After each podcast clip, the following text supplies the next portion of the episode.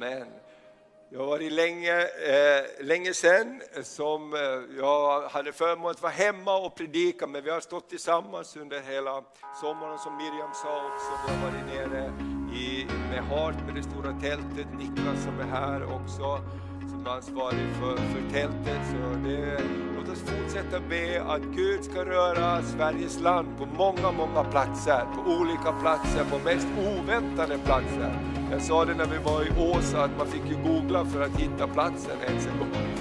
Så låt oss tänka att Gud rör sig på oväntade sätt och, och det kom så många människor som blev berörda. Och vi hade en fin församlingshelg förra helgen och eh, Johannes introducerade det här ämnet med eh, i Kristus Jesus, bli starkare i Kristus. Och det ska vi fortsätta med nu under hösten, bli starka i Kristus. Och bli stark i Kristus, det är någonting som vi alla behöver. Det är någon som känner att du skulle kunna bli lite starkare i Kristus. Finns det utrymme? Ja, jag tror att det finns utrymme för oss alla att växa i Kristus.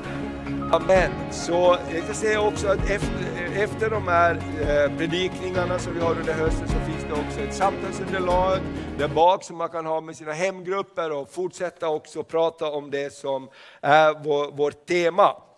Och eh, då är det så att eh, det här kom till oss och i, i, i fjol våras och när det hände så mycket i vårt samhälle med HBTQ och det är Pride och alla möjliga grejer och det är så ofta som vi bara drunknar i det där, oj vad hemskt det är. Har du hört någon som har sagt så? Oj vad hemskt det är. Eller hur? Det är så lätt att vi blir fokuserade på allt det där och det är så svårt att vara kristen nu och det är så hemskt där och det är så hemskt där och allt möjligt. Och då börjar jag tänka på hur var det på den första kyrkans tid. Hur var det när Paulus predikade? Vad var det för miljö han predikade i? Var det så att alla gick omkring sådär, underbart, det där tar jag emot. Tack Paulus, nu ska jag bli annorlunda. Det var inte så, utan det var en miljö som var väldigt, väldigt eh, gudsfrånvänd.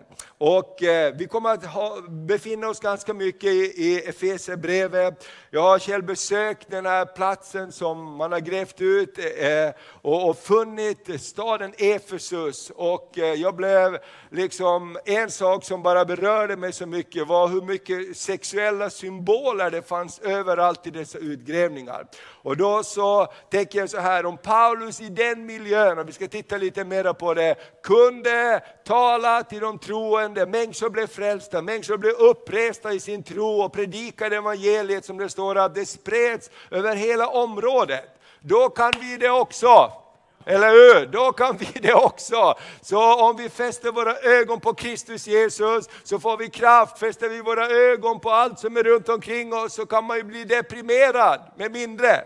Eller hur? Och jag, min bön är att vi ska hitta någonting, vi ska finna någonting, att du ska finna någonting den där hösten. Hur många tycker om att upptäcka saker? Eller hur? När man går i skogen nu och man ska söka svamp och man hittar ett kantarellställe. Wow! Vilken grej! Eller om man hittar någon annan grej, hjortron eller älgjägarna när de hittar en älg, då blir de glada. Men när man hittar någonting, när man finner någonting så blir man glad. Och min bön är att vi ska finna någonting den här hösten som gör att vi blir starka i Kristus. Och det första bibelordet som, som hela den här serien bygger på är Efesierbrevet 6 och 10. Och i, i, i kärnbibeln, som är en översättning som förklarar lite mera, eh, så säger det här så bra.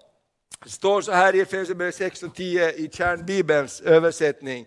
Står det till sist, bli starka, bemyndigade, berättigade, möjliggjorda i Herren och i hans makt förmågas, styrkas, kraft och herravälde. Genom att vara förenade med honom kan vi hämta kraft från hans mäktiga styrka. Och jag tänker det här, bli starka, bemyndigade, berättigade, möjliggjorda i Herren. Och det gäller oss var och en. Och jag tänker så ibland så är vi duktiga på i kyrkan att, eh, att samla ihop oss och det vi gör, vi vill gärna att det ska hända här inom de här väggarna. Men sanningen är, största delen av tiden så är vi inte i en kyrka, vi är inte i en lokal, utan vi är ute bland människor överallt. Eller hur? Vi är på skolor, vi är på jobb och jag bara ber till Gud att Herren bara ska lägga någonting i oss den här hösten, så du känner dig bemyndigande. Amen, där du går, där går Jesus. Amen, dit du kommer, dit kommer Jesus. Amen. Och Gud har gett dig en kraft och en förmåga att förvandla atmosfären dit du kommer. Amen. Om det är bara så man känner att här var det lågt i tak, här var det jobbigt, så kanske du ska börja be. Och tyst inom dig, du kan börja be på jobbet tyst inom dig. Du kommer att se att atmosfären kommer att förvandlas. Amen. Och det är den kraften som vi pratar om när vi säger bli starkare i Kristus. Amen. Vi kanske har olika svagheter i våra liv och olika utmaningar, men i Kristus kan vi alla bli starkare. Kan du vända dig till grannen och säga, du kan bli starkare i Kristus. Amen. Yes, det finns utrymme för det. Och eh, vår tro bygger inte på vad som händer runt omkring oss, utan vår tro bygger på vad Jesus Kristus har gjort för oss på korset. Amen.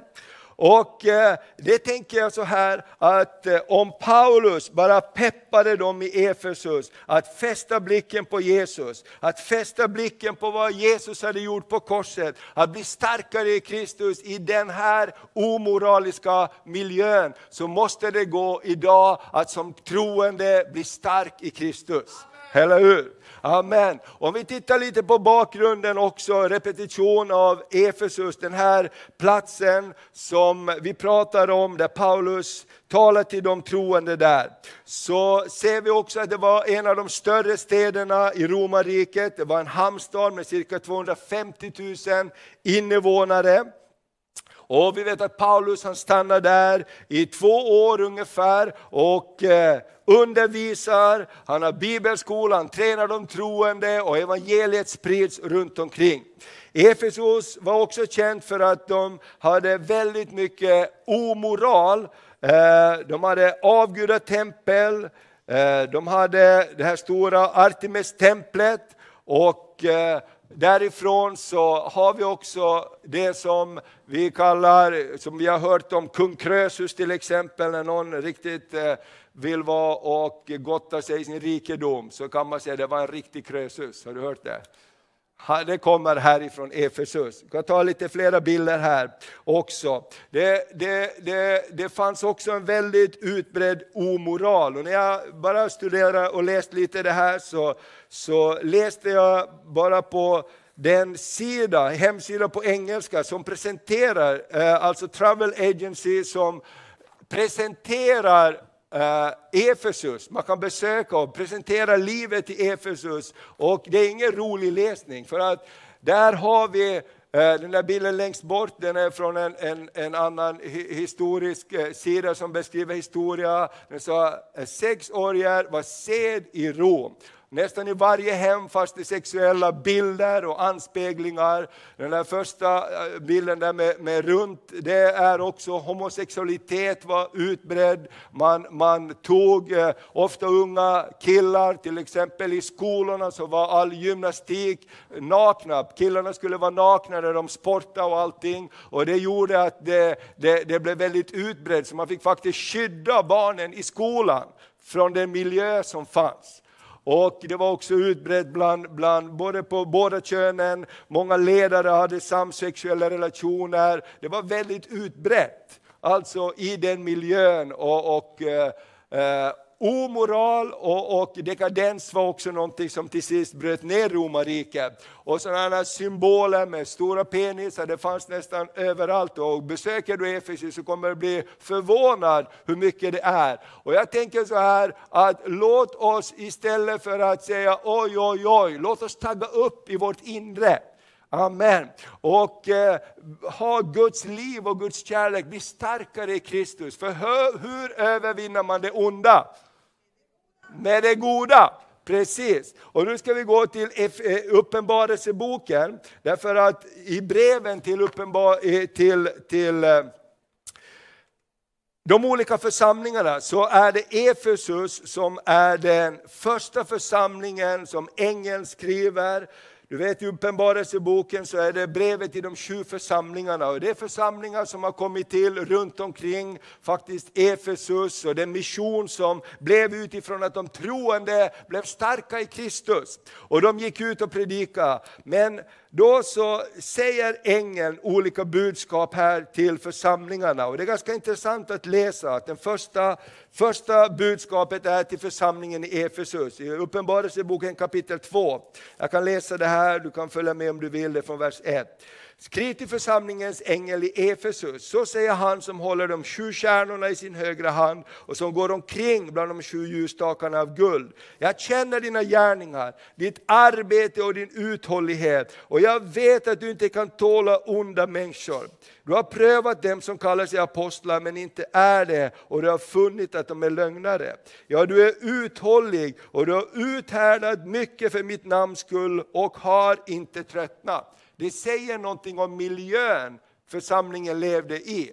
Och här tänker jag också, antingen ger man upp eller så står man upp. Så står vidare i vers 4. Men det har jag emot dig, att du har övergett din första kärlek. Tänk därför varifrån du har fallit och omvänd dig och gör dina första gärningar. Annars om du inte omvänder dig ska jag komma över dig och flytta ljusstaken från dess plats. Men det berömmer jag dig för att du hatar nikoliternas gärningar som också jag hatar. Den som har öron ska höra vad Anden säger till församlingen. Och dem som segrar ska ge att äta av livets träd som står i Guds paradis.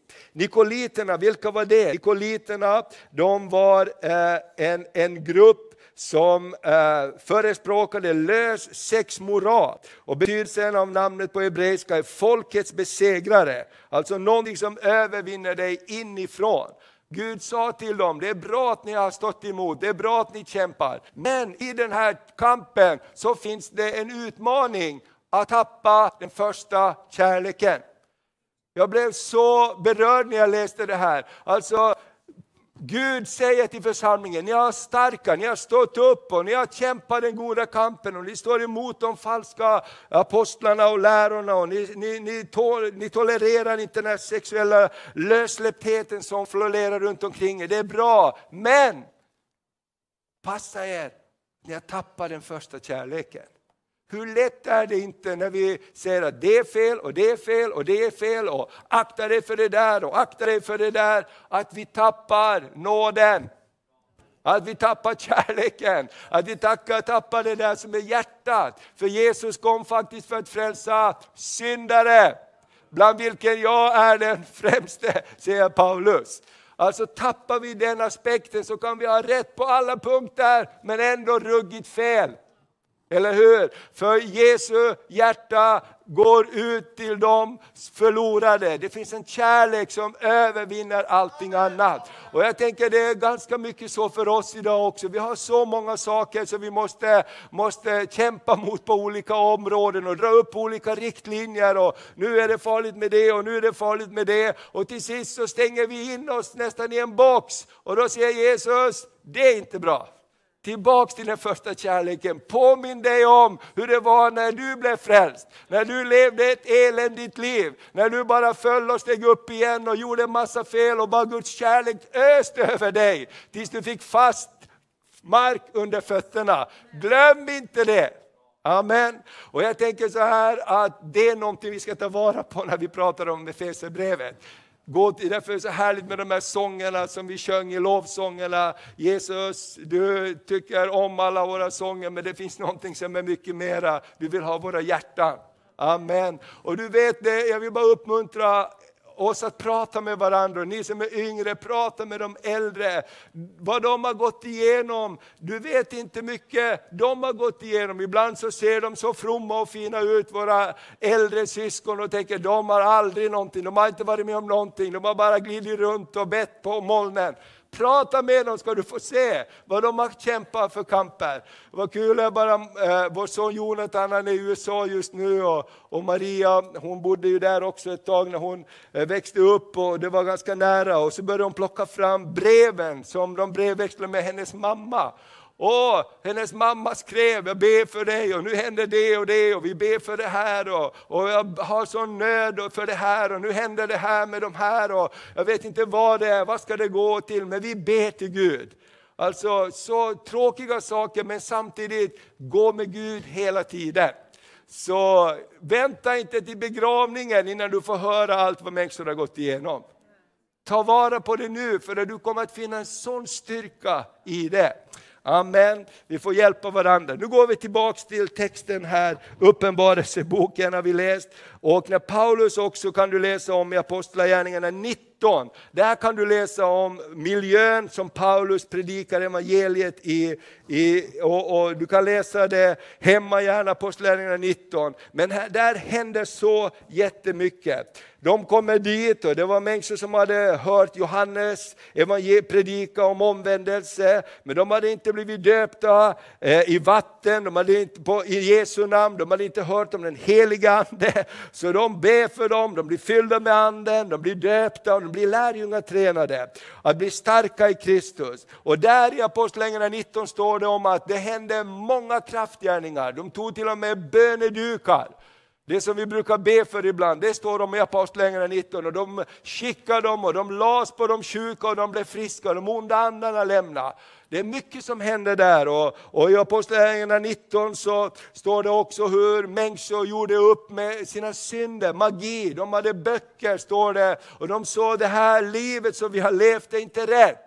Förvandlingen börjar komma inifrån. Och det står att de gjorde ett stort bokbål för de tog sina böcker om magi och avgudadyrkan och de eldade upp dem alla offentligt. Så det här vill vi inte ha att göra med längre. Och det står att det var 50 000 silvermynt. Och ett silvermynt var ungefär en dagslön. 50 000 dagslöner. Du kan räkna vad mycket värdet det var för dem. Men de sa, jag vill inte sälja det här. Jag vill inte att någon annan ska få tag på det här. Jag vill inte ha med det här att göra längre. Jag vill bli stark i Kristus.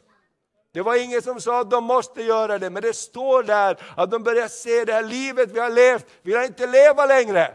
Jag vill gå med Gud. Och vet du vad som kommer att hända i Sverige? När Jesus får tag på människor så säger de, det här livet vill jag inte leva längre. Jag, jag lägger ner det. Jag gör mig av med det som drar mig bort ifrån Gud. Och så blev det lite uppror i staden där i Apostlagärningarna 19 också. Men Gud vann seger till slut genom allting och evangeliet spreds. Så läs gärna Apostlagärningarna 19 så får du lite bakgrundsmiljö om vad det var att bli starkare i Kristus. Och idag så ska vi prata om identiteten i Kristus. Att ha sin identitet i Kristus. Min vän, du är inte det du går igenom. Du är inte dina problem. Du är inte ett problembarn. Du är Guds barn. Amen. Du är välsignad. Halleluja. Amen. Du har Guds namn över ditt liv.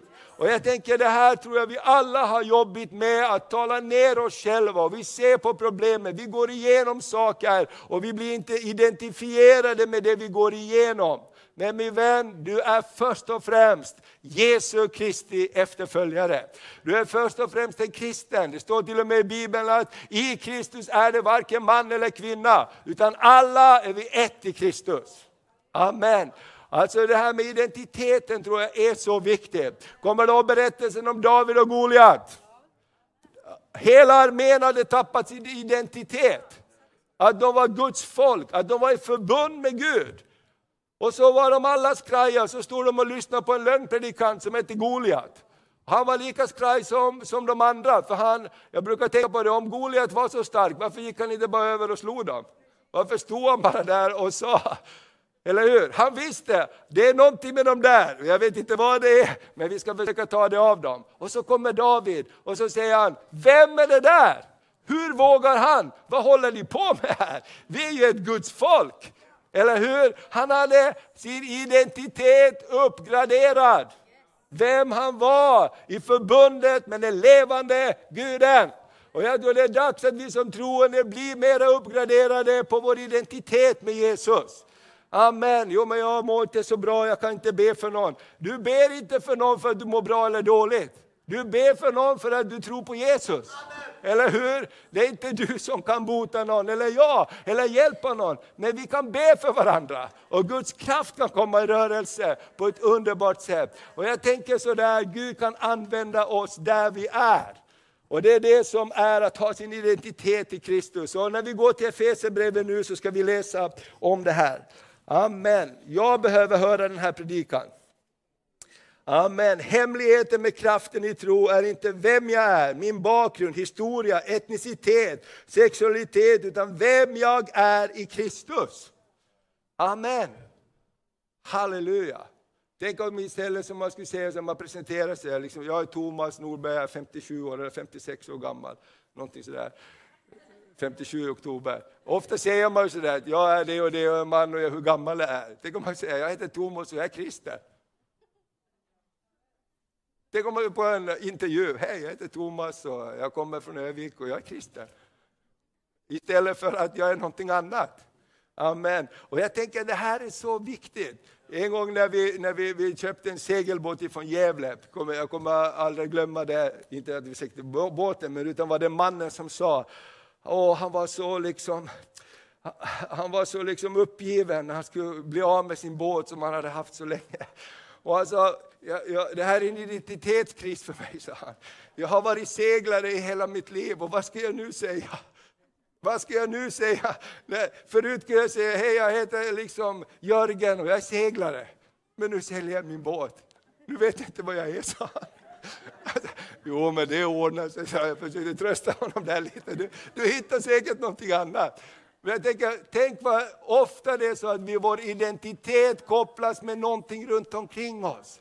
Men vi behöver också bli kopplade mycket mer att vem vi är i Kristus. Att vi är tro, Jesus har frälst oss, Jesus har räddat oss, han har hjälpt oss och han kan hjälpa dig. Så låt oss läsa här i Efesierbrevet, det första kapitlet, vers 3-14. Och jag ber dig att lägga märke till hur ofta det sägs i Kristus. För hemligheten är inte att du bor i Örnsköldsvik. Hemligheten är inte att du är svensk eller någonting annat.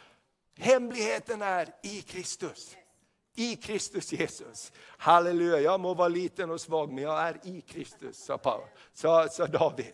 Eller hur? Jag kan vara gammal och skröplig men jag är i Kristus. Halleluja, passa dig, jag är i Kristus. Amen. Det finns någonting vackert där. Så låt oss läsa ifrån vers 3. Välsignad är vår Herre Jesu Kristi Gud och Far, som i Kristus, när vi kommer till Kristus, då tar alla i lite. Är vi med på det? Okej, välsignad är vår Herre Jesu Kristi Gud och Far, som i Kristus har välsignat oss med all andlig välsignelse i himlen. Han har utvalt oss i honom före världens skapelse till att vara heliga och fläckfria inför honom. I kärlek har han förutbestämt oss till barnaskap hos honom genom Jesus Kristus efter sin goda viljas beslut. Till ära och pris för den nåd som han har skänkt oss i den älskade. I honom är vi friköpta genom hans blod och har förlåtelse för våra synder. Tack vare den rika nåd som har lett flöda över oss med all vishet och insikt. Vi stannar där lite. Tack vare den rika nåd som har lett flöda över oss. Halleluja, tänk på det nästa gång du duschar. Wow, det här är som Guds rika nåd som man låter flöda. På samma sätt som vattnet rinner över när du står där i duschen, så låter han sin nåd flöda över dig. Så får du en liten praise party där i duschen. Amen. Han har låtit oss få veta sin viljas hemlighet enligt det beslut han har fattat i Kristus. Den plan som skulle genomföras när tiden var inne att sammanfatta allt i himlen och på jorden i Kristus. Och i honom har vi också fått vårt arv, förbestämda till det av honom, som utför allt efter sin viljas beslut. För att vi som först har satt vårt hopp till Kristus ska bli till hans ära och pris. Vi kan läsa tillsammans det här på slutet. I honom har också ni, när ni hörde sanningens ord, evangeliet om er frälsning. I honom har också ni, när ni kom till tro, fått den utlovade helige Ande som ett särskilt. Anden är ett förskott som garanterar vårt arv, att hans eget folk skall befrias till hans ära och pris. När Paulus peppar de troende i Efesierbrevet, i Efesus som lever i den här miljön, så är hans fulla budskap, det är bara i Kristus som ni har välsignelse. Det är bara i Kristus som vi har vår styrka. Och jag tänker det att vi behöver bli starkare i Kristus. Jag behöver bli starkare i Kristus. Amen.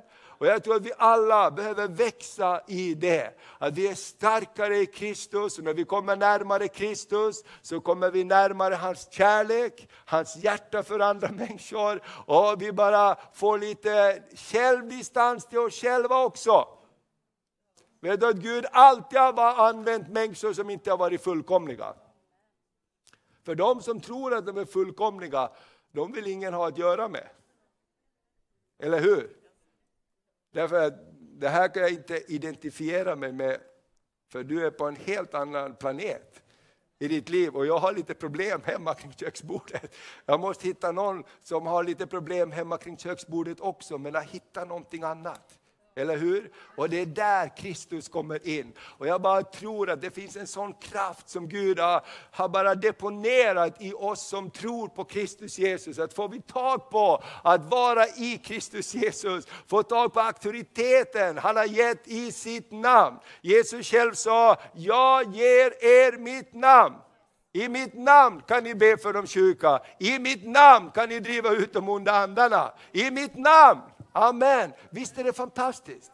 Jag blev så påminn om det här i Åsa för att det var en situation när, när, när några bad för någon som eh, började manifestera med onda andar och de började prata och de visste inte vad de skulle göra. Så kom Thomas, kan du hjälpa oss? Och jag tänkte så här, absolut, vi ska be till befrielse för den här personen. Och den här personen började säga, jag är väldigt stark och väldigt stor.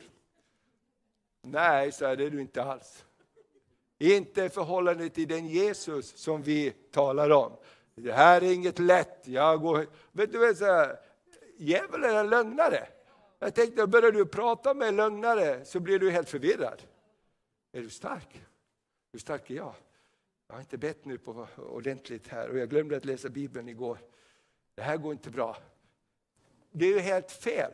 Eller hur? Vi har ingen styrka som kommer ifrån oss själva. Den styrka vi har, den kommer från Kristus Jesus. Och Jesus är så mycket större än allting annat. Och jag är så tacksam det lilla jag har lärt mig om att vara i Kristus Jesus. Och jag tänker så här, hallå, det finns verkligen att vi får sätta saker i perspektiv. Vi är inte en liten skara som får gå och gömma oss därför att det är massa prideflaggor runt om i hela Sverige. Strunta i dem! Välsigna människor. Amen. Amen. Därför att det är Jesus som kan förvandla människorna från insidan. Och antingen är vi över eller så är vi under. Eller hur? Du behöver inte vara rädd när människor runt omkring dig har massa konstiga idéer. Du behöver vara rotad vem du är i Kristus och säga Gud välsigne dig. Det finns någonting annat också man kan tro på. Amen. Och jag tänker att Gud vill bara uppväcka det där kopplat till uppenbarelseboken. Glöm inte den första kärleken. Eller hur? För i vårt kött så vill vi bara ta bort alla som inte tycker som oss, eller hur? Det är ju alltid det lättaste. Det är det lättaste. Om någon inte tycker som jag så hoppas att de flyttar på sig så alla börjar tycka som jag. Då behöver inte jag ändra mig. Är det någon som har haft en sån tanke någon gång? Lite grann. Okej. Okay. Vi går vidare i Bibeln. Det är bra att det är riktiga människor här idag. Okej, okay, Efesierbrevet kapitel 2. Och mera pepp från Paulus till oss. Han talar till de här, kom ihåg de här är nyfrälsta människor i Efesierbrevet. De har kommit utifrån en miljö, de är vana med att allt det här som jag visade i början, allt det här florerar runt omkring dem. De är vana med det, det är det som händer runt omkring dem varje dag. Föräldrarna får vara rädda för att sätta sina barn i skolan för att de ska bli antastade av någonting och alla möjliga grejer. De har en sån här miljö. Och Gud vet att i Kristus så finns det kraft att övervinna. Därför att många Många kommer inte ihåg staden Efesus idag, men många kommer ihåg församlingen i Efesus idag. Amen. Över hela världen läser man Efesierbrevet om det Gud gjorde med människor som börjar tro på honom. Och alla runt omkring som börjar tro. Så låt oss läsa från vers 1 här i kapitel 2. Står det så här att, eh, wow, vill du läsa med mig? Bra, då läser vi tillsammans. Är du rädd? Också er har Gud gjort levande, ni som var döda genom era överträdelser och synder. Tidigare levde ni i dem och på den här världens sätt och följde härskaren över luftens välde, den ande som nu är verksam i olydnadens barn. Bland dem var vi alla en gång när vi följde våra kötsliga begär och gjorde vad köttet och tankarna ville. Av naturen var vi vredens barn, precis som de andra.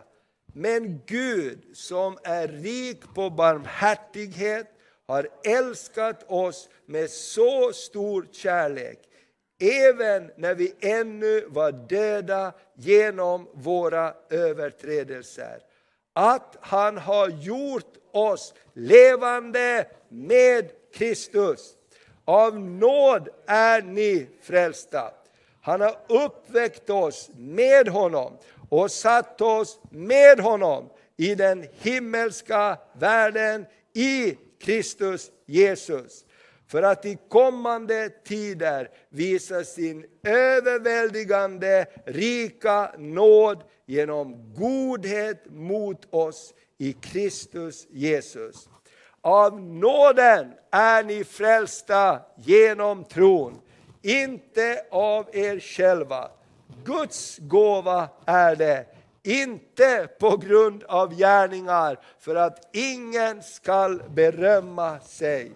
Hans verk är vi, skapade i Kristus Jesus till goda gärningar som Gud har förberett för att vi ska vandra i dem. Ah, hans verk är vi, skapade i Kristus Jesus till goda gärningar. Prisat vare Herrens namn. Tänk att få sin identitet tvättad i att vara i Kristus Jesus. Halleluja! Och då spelar det ingen roll om jag är mamma, oh, eller pappa, eller ung eller gammal, eller vem jag än är. Jag, är, jag har tagit emot Jesus. Jesus bor i mig och han har förberett för mig att vandra i goda gärningar. Det som var omöjligt för den här världen, det utvalde Gud står det, för att han skulle göra det visas vishet om intet. Amen. Det är så Gud kan göra när man kommer till Kristus. Halleluja. Och jag tänker så här mina vänner, att vi har en väldigt spännande tid framför oss. Antingen så gräver vi ner oss och stänger dörrarna och så bara tycker vi synd om oss själva och alla andra är så besvärliga ute i samhället med allt som händer. Eller så iklär vi oss Kristus Jesus. Hans nåd, hans kärlek, hans liv, hans identitet. Och så välsignar vi människor var vi än är. Halleluja, det är så underbart att få välsigna människor. Jag blev så glad här också när, förra helgen när Nicolin berättade, när vi har pratat om det här, att vara frimodig med sin tro. Du kanske bara kan säga, kanske vi kan be, eller får jag välsigna dig? Och, och människor är så fantastiskt öppna för det. Och du vet när vi välsignar någon så känner man någonting bra hända på insidan. Eller hur? När man säger Gud välsigne dig. Och jag läste bara en sån här grej om eh, människor från Amerika eller andra länder som besökte Sverige. Och så sa de så här, jag har varit i Sverige, vet du vad? Ingen säger God bless you. Inte ens när de nyser så säger de God bless you. Är det sant? sa den andra. Ja, åk själv och titta typ. Och jag tänker så här, visst ska det vara naturligt att säga Gud välsigne dig. Snabbköpskassörskan, Gud välsigne dig. Eller hur? Vem som helst som är här, tänk att vi får ha Gud välsigne dig. Amen. Därför att vi har någonting. Och jag tänker så här att det vi har, precis som Paulus säger, det har vi inte för att vi är så duktiga. Vi har alla varit, i det där fula ordet, vi har alla varit i skiten. Och vi har lite kvar ibland i fickorna också som stinker, men vi försöker liksom stoppa undan det så ingen ska se det. Men det finns där och Gud vill bara säga, låt mig ta hand om det. Eller hur? För det är bara i Kristus, det är bara i Kristus det finns någonting styrka. Paulus säger, jag berömmer mig inte av någonting annat än det jag är i Kristus. Amen. Jag berömmer mig inte att jag kommer från en fin familj, jag berömmer mig inte att jag är en romersk medborgare, jag berömmer mig inte att jag har den bästa utbildningen, jag har suttit vid Gamaliels fötter, jag är liksom top of the line. Det är ingenting värt för mig. Men jag får vara funnen i Kristus. Wow, tack Jesus. Amen. Jag behöver höra det här. Och jag tänker så här att jag vill växa i Kristus. Och vi har fått ett medborgarskap i himlen. Vi lever med fötterna på jorden. Vi kan ta den bilden. Vi lever här med fötterna på jorden och med huvudet i himlen. Du är nämligen där dina tankar är. Någon som har märkt det? Amen. Hur många gånger har du varit på möte och varit någon annanstans? Eller hur? Du är där dina tankar är. Visst är det så? Och Bibeln säger vi har vårt medborgarskap i himlen. Och vi behöver bli påminda om att vi är i Kristus. Och det sista bibelordet här är från Efesierbrevet 2, 17-22. Vi är medborgare i den himmelska åh, kungadömet. Och det står så här i Efesierbrevet 2, vers 17-22. Ska vi läsa det tillsammans också? Då är alla med. Okej? Okay. Han har kommit och predikat frid för er som var långt borta och frid för dem som var nära. Genom honom har vi båda i en och samma ande tillträde till Fadern. Därför är ni inte längre gäster och främlingar utan medborgare med det heliga och medlemmar i Guds familj. Ni är uppbyggda på apostlarna och profeternas grund, där hörnstenen är Kristus Jesus själv. Och i honom så fogas hela byggnaden samman och växer upp till ett heligt tempel i Herren. Och i honom blir också ni sammanbyggda till en boning åt Gud genom Anden. Om man missar alla i honom och i Kristus så är man blind.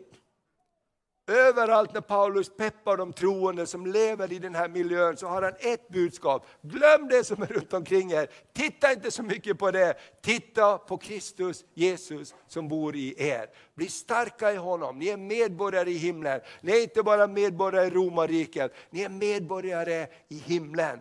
Och Jesus Kristus, han är kungarnas kung. Så till slut en liten utmaning.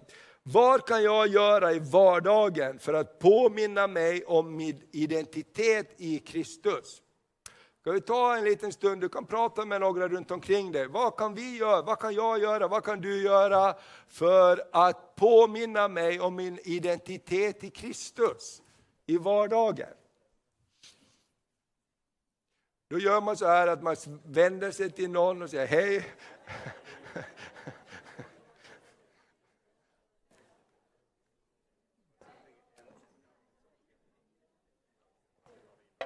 Hur kan man göra det här?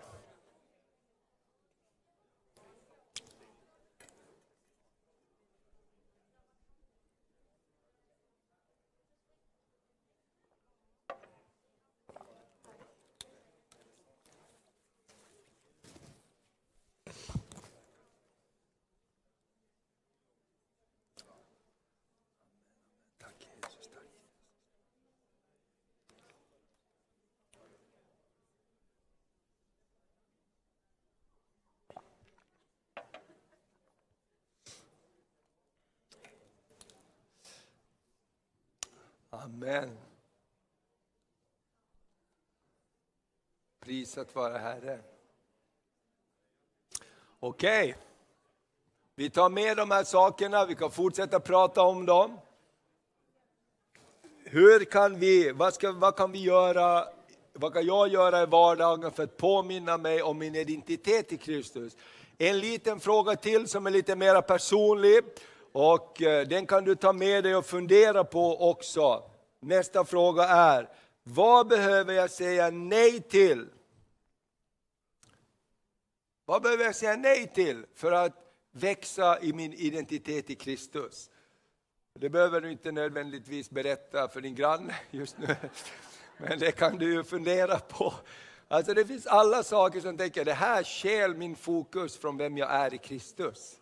Det kan finnas någonting jag behöver säga nej till och det finns andra saker jag behöver säga ja till för att min vandring ska bli starkare i Kristus. Amen.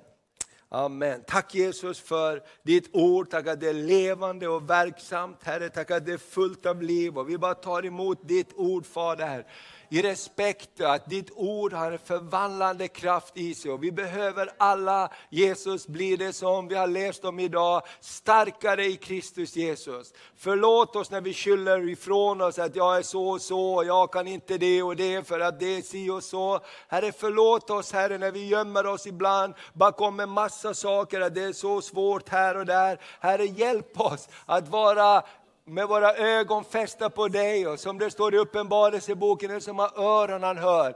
Ta bort vaxpropparna Herre, låt oss höra din viskning av nåd Herre. Låt oss uppleva hur din nåd sköljer över oss Herre. Som när vi duschar, för du vill komma om och om igen Herre och styrka var och en i vår tro på dig Jesus. Jag tackar dig för en stor skörd det här året. Tänk att den här hösten är en höst av, av skörd.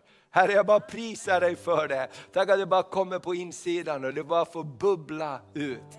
Jesus, jag bara tackar dig för det. Jag bara tackar dig för det och jag ber också det du pekar på, om det är saker vi behöver säga nej till, om det är saker som tar bort vår, vår fokus från vem vi är i Kristus. Hjälp oss Herre. Hjälp våra ord Herre, om vi talar ner oss själva och andra saker. Hjälp oss med våra attityder Jesus, så att vi får hjälpa varandra. Peka på dig Jesus, peka på dig, dina möjligheter. Jesus jag tackar dig för det. I Jesu namn, i Jesu namn. Amen, amen, amen, amen. Underbart. Tack Jesus, tack Jesus. Nästa vecka också så kommer vi att ha en bönevecka. Varje kväll har vi bön här i kyrkan på olika sätt. Och det är också ett sätt tror jag, att uppleva tron som vi har på insidan av oss. Amen, tron på en Gud som är större än allting annat. Så vi kommer också ha möjlighet att ha förbön här om det är, det kommer de att berätta för dig.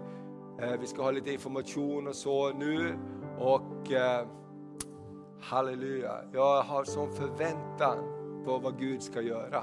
Jag har blivit så peppad när jag har läst om alla de här bedrövligheterna i Efesus. Så tänker jag, vad har vi att klaga på? Vad har vi att klaga på? Egentligen, eller hur? Amen. Vi har alla möjligheter för Jesus är med. Amen. Kan du säga till din granne, du har alla möjligheter för Jesus är med dig.